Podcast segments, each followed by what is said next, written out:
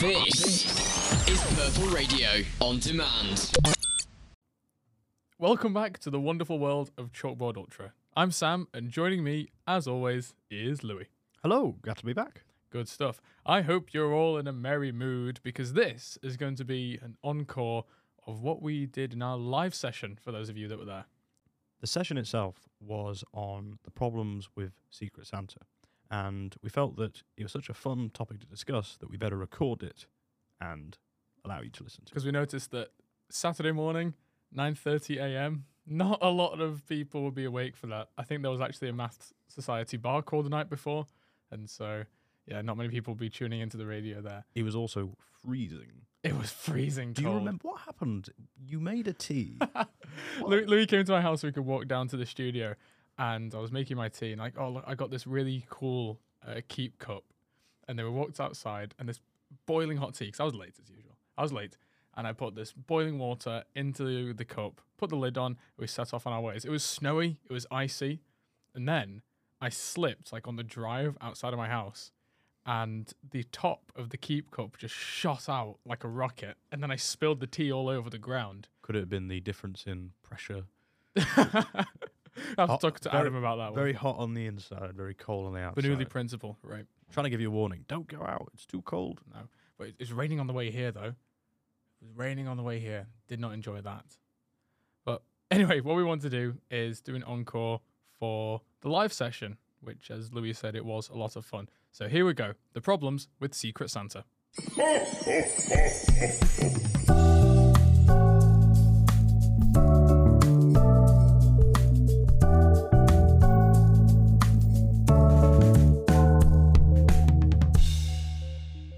Did you enjoy that new intro?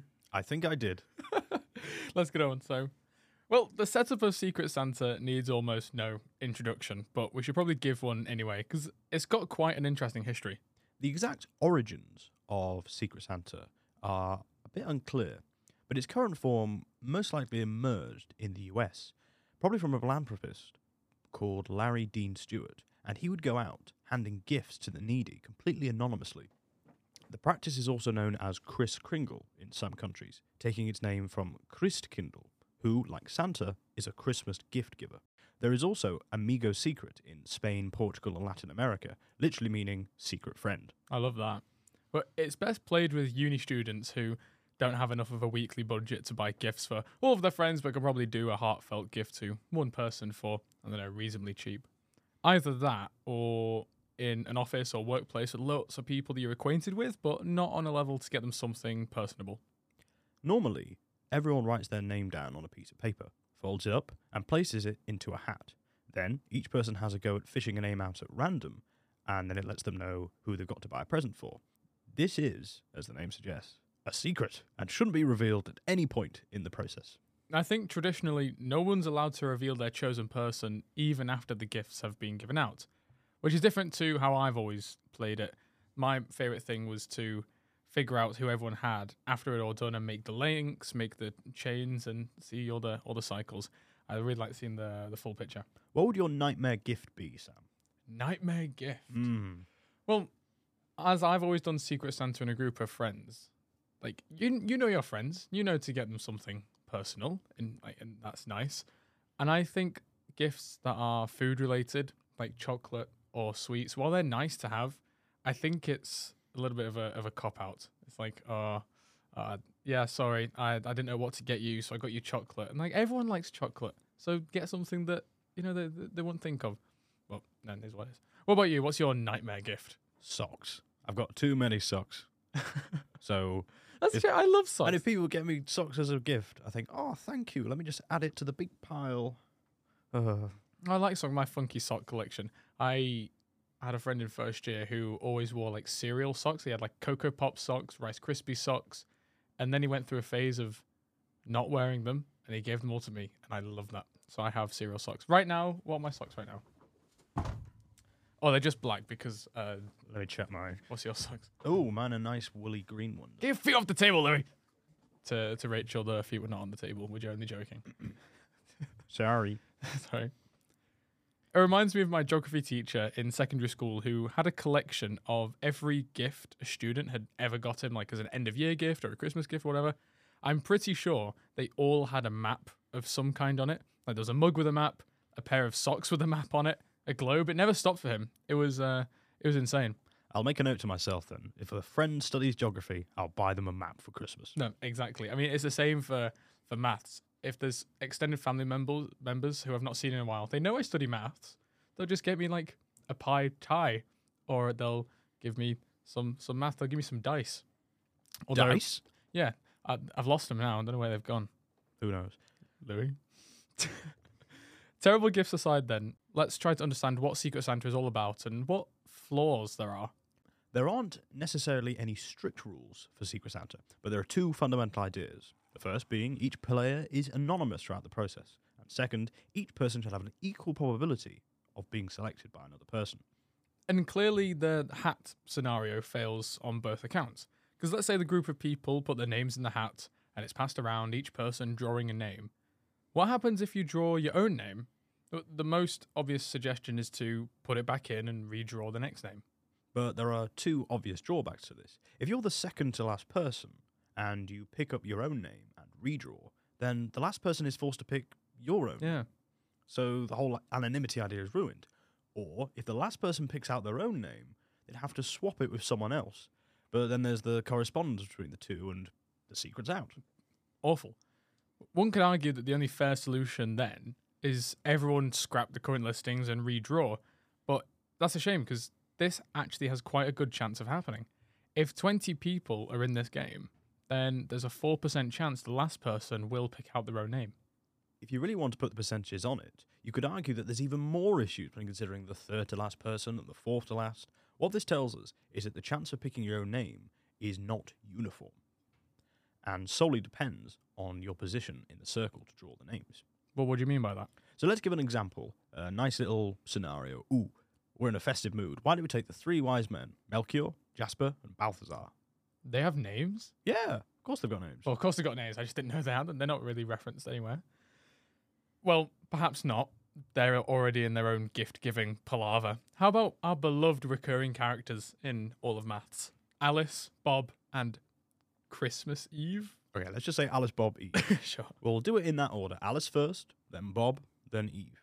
If we think about the basket of names for Alice, we know that if she picks out her own name, then she'll simply replace it in the basket. Clearly, there are only two names Alice can pick from. So the Secret Santa can actually work. Yeah. And that's either Bob or Eve, giving us a 50 50 chance for either case. So let's study one of them. Suppose that Alice draws Bob. Sure, now it's Bob's go, and since his name has already been drawn out, he can either draw out Alice or mm. Eve's name, and they have a probability one half again. Yeah. But if Alice picked Bob and Bob's picked Alice, then there's only one name left for Eve to draw, which is their own name. And that, my friend, is a failed arrangement. And now they'd have to start from scratch, picking out new names. So that doesn't work. In the other case, which Bob picks out Eve, then we're okay, right? Because the final name for Eve to pick out is Alice's, and that's a complete event. The event that Eve picks out Alice's name has probability 1, and that's if Alice drew Bob to begin with. We can still work through this if Alice has chosen Eve instead, but it's not as interesting. Well, sure, because now there are two names for Bob to choose from, but one of them is his own, so he must have that Bob chooses Alice and Eve chooses Bob. And this has probability 1. Yes, and so all in all, we have two successful branches of Secret Santa a 50% chance of the Eve Alice Bob choice, a 25% chance of the Bob Eve Alice choice, and the other 25 that fail. This isn't a good enough example, really, because it's obvious in the three person case. If you know who you have, then there's only one option for who the other two people have, and secrets are spilling out all over the place. So, yeah, it's best done with a large group of people. What fascinates me, though, in this three person case is that Alice is twice as likely to draw Eve than she is for Bob, even though it seems to be a 50 50 split. And this is what you're saying, right? The probabilities are not uniform. That comes down to what happened after the first name is drawn. Half the time it succeeds, the other half it fails. Now, the exact probabilities alter depending on however many people you play with, but the principle still stands, and the flaws are evident. How about, instead, we wait until everyone's picked out a name from the hat, and decide then if you want to redraw or not after everyone looks at the same time. Well, that's arguably worse. The setup has a 37% chance of failing and a 5% chance of failing three times in a row. In which, by that point, everyone's going to be less keen about buying presents and will probably give up on the whole idea. What we're looking for in this scenario is a derangement, effectively a type of permutation where nobody will end up with their own name. Although, we could be a bit more precise for those mathematically curious. Ugh, go ahead. Consider a list of names where the position of each name has been recorded. A derangement of the list is where no name is in its original position. Note, it doesn't have to be named, it could also be numbers as well. Yeah, yeah, that's true. And if you do a little bit of math, you can see there are six possible ways to arrange Alice, Bob, and Eve in a Secret Santa setup. But of these, we found that there are only two ways that this leads to a workable deranged draw. Because the other permutations end with someone picking their own name, and you know that's where our problem lies. The area of math that discusses derangement, permutations, graph theory, and other counting problems is called discrete mathematics. Now, this is unlike continuous mathematics, such as calculus analysis, which I know that Sam enjoys, Oh yes. and these help to describe systems that are smooth. The reason why I mentioned counting problems is that any discrete set of objects can be labelled with integers, essentially counting them. You can label each person in the Secret Santa by a number rather than a name. This adds a level of anonymity because the numbers are attached to names only later on in the process. But there's some discrepancy as what is labeled as discrete, right? Because most of the time, discrete mathematics is described less by what's included than by what is excluded, which is all about continuously varying quantities and other related notions. Ah, exclusion. What are you alluding to? Well, recall what we learned in our discrete math module. Three main principles govern counting problems, these being mathematical induction, pigeonholes, and inclusion exclusion. Ah, right. Well, let's go through these then. Mathematical induction is, in my eyes, the most profound proof technique. It's, it's really interesting. You have a statement, and you suppose this statement is true for a certain case that's labeled case n. And given the standing information, you can then prove a case n plus 1, the next one up. And if that's true, then you've proven a true case for any integer n. It's, it's fascinating. Think of it like climbing a ladder. If we know we can step on the first rung, and that on the nth rung we can always step up to the nth plus one rung, then we can surely get to every single rung on that ladder. And this is the basis for lots of proof in number theory because you want to show a quantity is true for every number you choose. You know, if you have a formula, does that work for the numbers 1, 2, 3? Yes, which means that it works for the numbers 10,000, 11 billion, and 4. Okay, but now I want to talk about the pigeonhole principle Oh, what a name. isn't it just? You can think about this one using envelopes and pigeonholes. If you have, say, five envelopes and you need to distribute them amongst four pigeonholes, then there has to be at least one pigeonhole with more than one envelope. Isn't that obvious though? Well, often in math, you have to define these tedious truths to make your arguments actually logically valid. It, it just needs to be done. But the lesser known half of the pigeon, pigeonhole principle is that if you have five envelopes uh, amongst four pigeonholes, there has to be at least two pigeonholes with the same number of envelopes. You've got to have at least one having more than one, and at least two having the same number. Ah, but we don't have to relate this to pigeonholes and envelopes. We can say much, much more. So, by this principle, we know that there are two residents in, let's say, Newcastle who have the exact same number of hairs on their head. W- what? How on earth? As it stands, there are just over 300,000 residents in Newcastle, and the average person in the UK has between 100,000 and 150,000 hairs on their head. So, we can suppose that nobody has more than 250,000. So, no, that's fair, sure. So, by the pigeonhole principle, there are more residents than there are hairs to go around, and thus, two people must have the exact same number of hairs. That is wild. See, see, that's the type of maths that people shy away from because, yes, you can answer this question, but why on earth would you even think of this question? It's no use to anyone. What am I actually doing with that information? Are you going to go to Newcastle at any point? Yeah, this weekend, actually. So maybe get a calculator, start counting people's hair, and I will lose a lot of friends and a lot of self respect. So, politely, no. We shouldn't stray too far from our main problem, though. We're interested in derangements. There is a general way to find the number of possible derangements of a list of numbers or names. It uses the principle of inclusion exclusion, sometimes called by its acronym PIE. Well, we do like pi here at Chalkboard Ultra. The principle tells us how to calculate the number of possible derangements there are in a given set of objects. So, with Alice, Bob, and Eve, there are three people, there are six possible ways to arrange them, and two possible derangements. If we add in a fourth person, say, I don't know, Dave, we've bumped up to 24 possible Secret Santa arrangements with only nine derangements. And we could keep going as well, with 44 derangements of five objects, 265 derangements of six. It seems to grow quite large. Is, is there like a limit to the number of derangements you can have? Well, it will always be affected by the number of objects we have, but the proportion of derangements to arrangements tends to be 1 over e for larger and larger numbers. All right. It's that time in the live show where I know people have tuned off because of, I don't know, there's a bit too much maths. But maths and other jargon aside, I'm now going to present to you the Secret Santa solutions. Go on then, enlighten us. This first one was presented by Hannah Fry in one of her many interviews with Brady from Numberphile. You begin with however many cards as there are people. So with 10 people, you need 10 cards. And you draw a line down the middle to kind of split them. The top half of the card will say, You are number four, for example, while the other half on the bottom will say, You will buy for number four. Then you shuffle all of these cards to produce an arrangement of 10.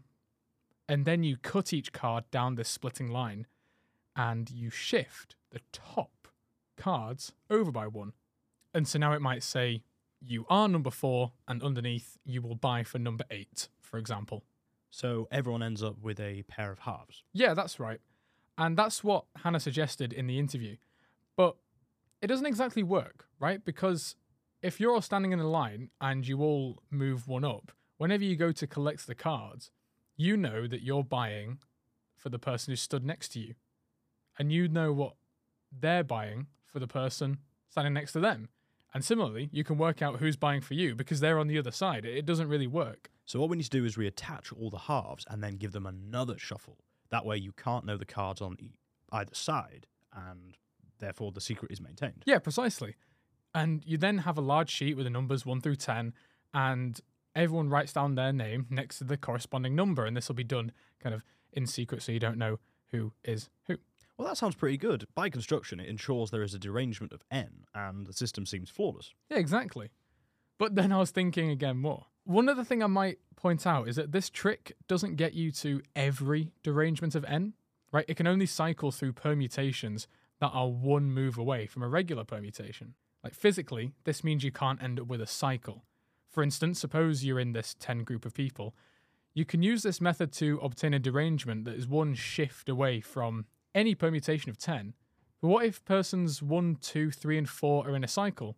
That is, 1 has 2, 2 has 3, 3 has 4, 4 has 1. That's still a valid derangement, but it doesn't occur using our method. Ah, so it does have its drawbacks then. hmm And many attempts have been made to find a a mechanical way to chuck out these derangements. But most of the solutions I've found involve creating a computer algorithm. So this will create a permutation of a string using something called a Fisher Yates shuffle, and then checks if any element in it is in the original position. So isn't that just a trial and error run? I suppose so. I mean, this algorithmic run is the same as what we tried to do earlier with Alice, Bob, and Eve, where they all picked out a name and looked at it after everyone had taken their turn. Are these efficient algorithms? Well, absolutely. As you mentioned earlier, the ratio of permutations to derangements tend towards 1 over e for larger and larger values of n, which is roughly 0.3679. And so it's quite likely you obtain a random derangement without much effort, and especially with how fast computers are today, it takes microseconds. Hang on, hang on. 0.3679, 36.7. That's about 37%. I've heard that before. That's the chance of a Secret Santa failure with the previous method. Yeah, we've come full circle. But we still have our problem. Surely there is a formula or mechanical approach to getting a random derangement. Unfortunately, not. Uh, The best we can do is use this algorithm, which isn't too big of a task if you're savvy with Python code or R code in your case. But it does mean that after creating this code, we can add extra restrictions to make it more interesting for the group. Like what exactly? I was talking to a friend about this idea the other day. They raised some interesting points like if you've been doing Secret Santa in your friend group for a, a few years running, it'll be a bit boring if you had to repeat of the same person. So you could alter your algorithm to account for this and ensure that while a derangement checks a certain name is not in the same position, a certain name also doesn't get put in a certain position. That sounds too complicated. I'd argue that takes away from the randomness of the event. Mm, Surely we could do a gag of a recurring present. maybe. Here's another one though. What if you're in a relationship within the group and neither partner wants to get each other? Like that, yeah, that adds yet another level of complexity. I imagine you've already coded this up already, haven't you, Sam? Oh no, no, no! I've uh, I've got too many things on my plate as it is. Assignments catching up to me. Look, I don't want to burst your bubble, Sam, but why don't you just use a Secret Santa website? What? You know, a website that ensures a derangement occurs. There's no need to worry. But w- we did all, we did all this lovely maths for what? An anticlimax? No, no, no. If you want to do it good and proper, code it up, and it will very quickly give you a valid solution. Not every website will account for these complexities, right? My friend had to repeat this search like four or five times. Hmm, I'm not sure you're in a merry mood now, Sam. I am not. In any case, I hope the listeners have enjoyed this journey. Oh, uh, before you head off, Sam, I have a Christmas present for you. You do? So do I. Oh, no way. Go on, you first. All right. Well, remember what I said about my nightmare gift would be socks? Yeah, right. Well, um, I had a bit too many socks, and I have some here for you. These are a pair of your old. No, they're new No, socks. no, don't they're worry. new, they're new.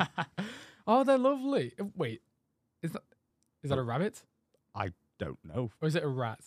I think it might be. I don't know what it is. I like it though. Anyway, they're oh they're cool. They're like geometric. I can never have enough socks. Right, I've gone for you. The listeners might not know, but the first episode that we actually wanted record wanted to record was to do with chessboard problems. They're very interesting. It might crop up in a later series, but after reading through it lots of times, we realized that it's way too mathy for what we want this podcast to be. And so we had to very, very quickly decide on a new topic to talk about. And it only took Louie a few seconds to think, the infinite monkey theorem. And so To be fair, that was already written. it was already written, but like for much, much later on in the series, not the very first one. So it wasn't polished and we had to do some heavy work on it. But it stands as our kind of mascot, the the monkey, the infinite number of monkeys with their typewriters. So to, rem- to remember that, here is Oh my god.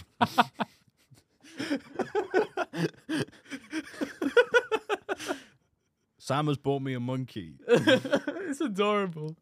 Oh my life. Oh my god. Do you like it? Thank you. I will cherish this You forever. better do. What's his name? I'll call him Richard after the Weasel program. oh, I love that. Well, with that, thank you ever so much for tuning in to this very first Christmas episode of Chalkboard Ultra. We hope you found it as enlightening as we did. We'll be back in the new year with lots of exciting areas of mathematics to really get knee deep into. And to make sure you don't miss all of the latest news, highlights, sneak peeks on what to come, and now Richard the Monkey, uh, please give us a follow on Instagram at Chalkboard Ultra. Keep safe, keep merry, and keep well.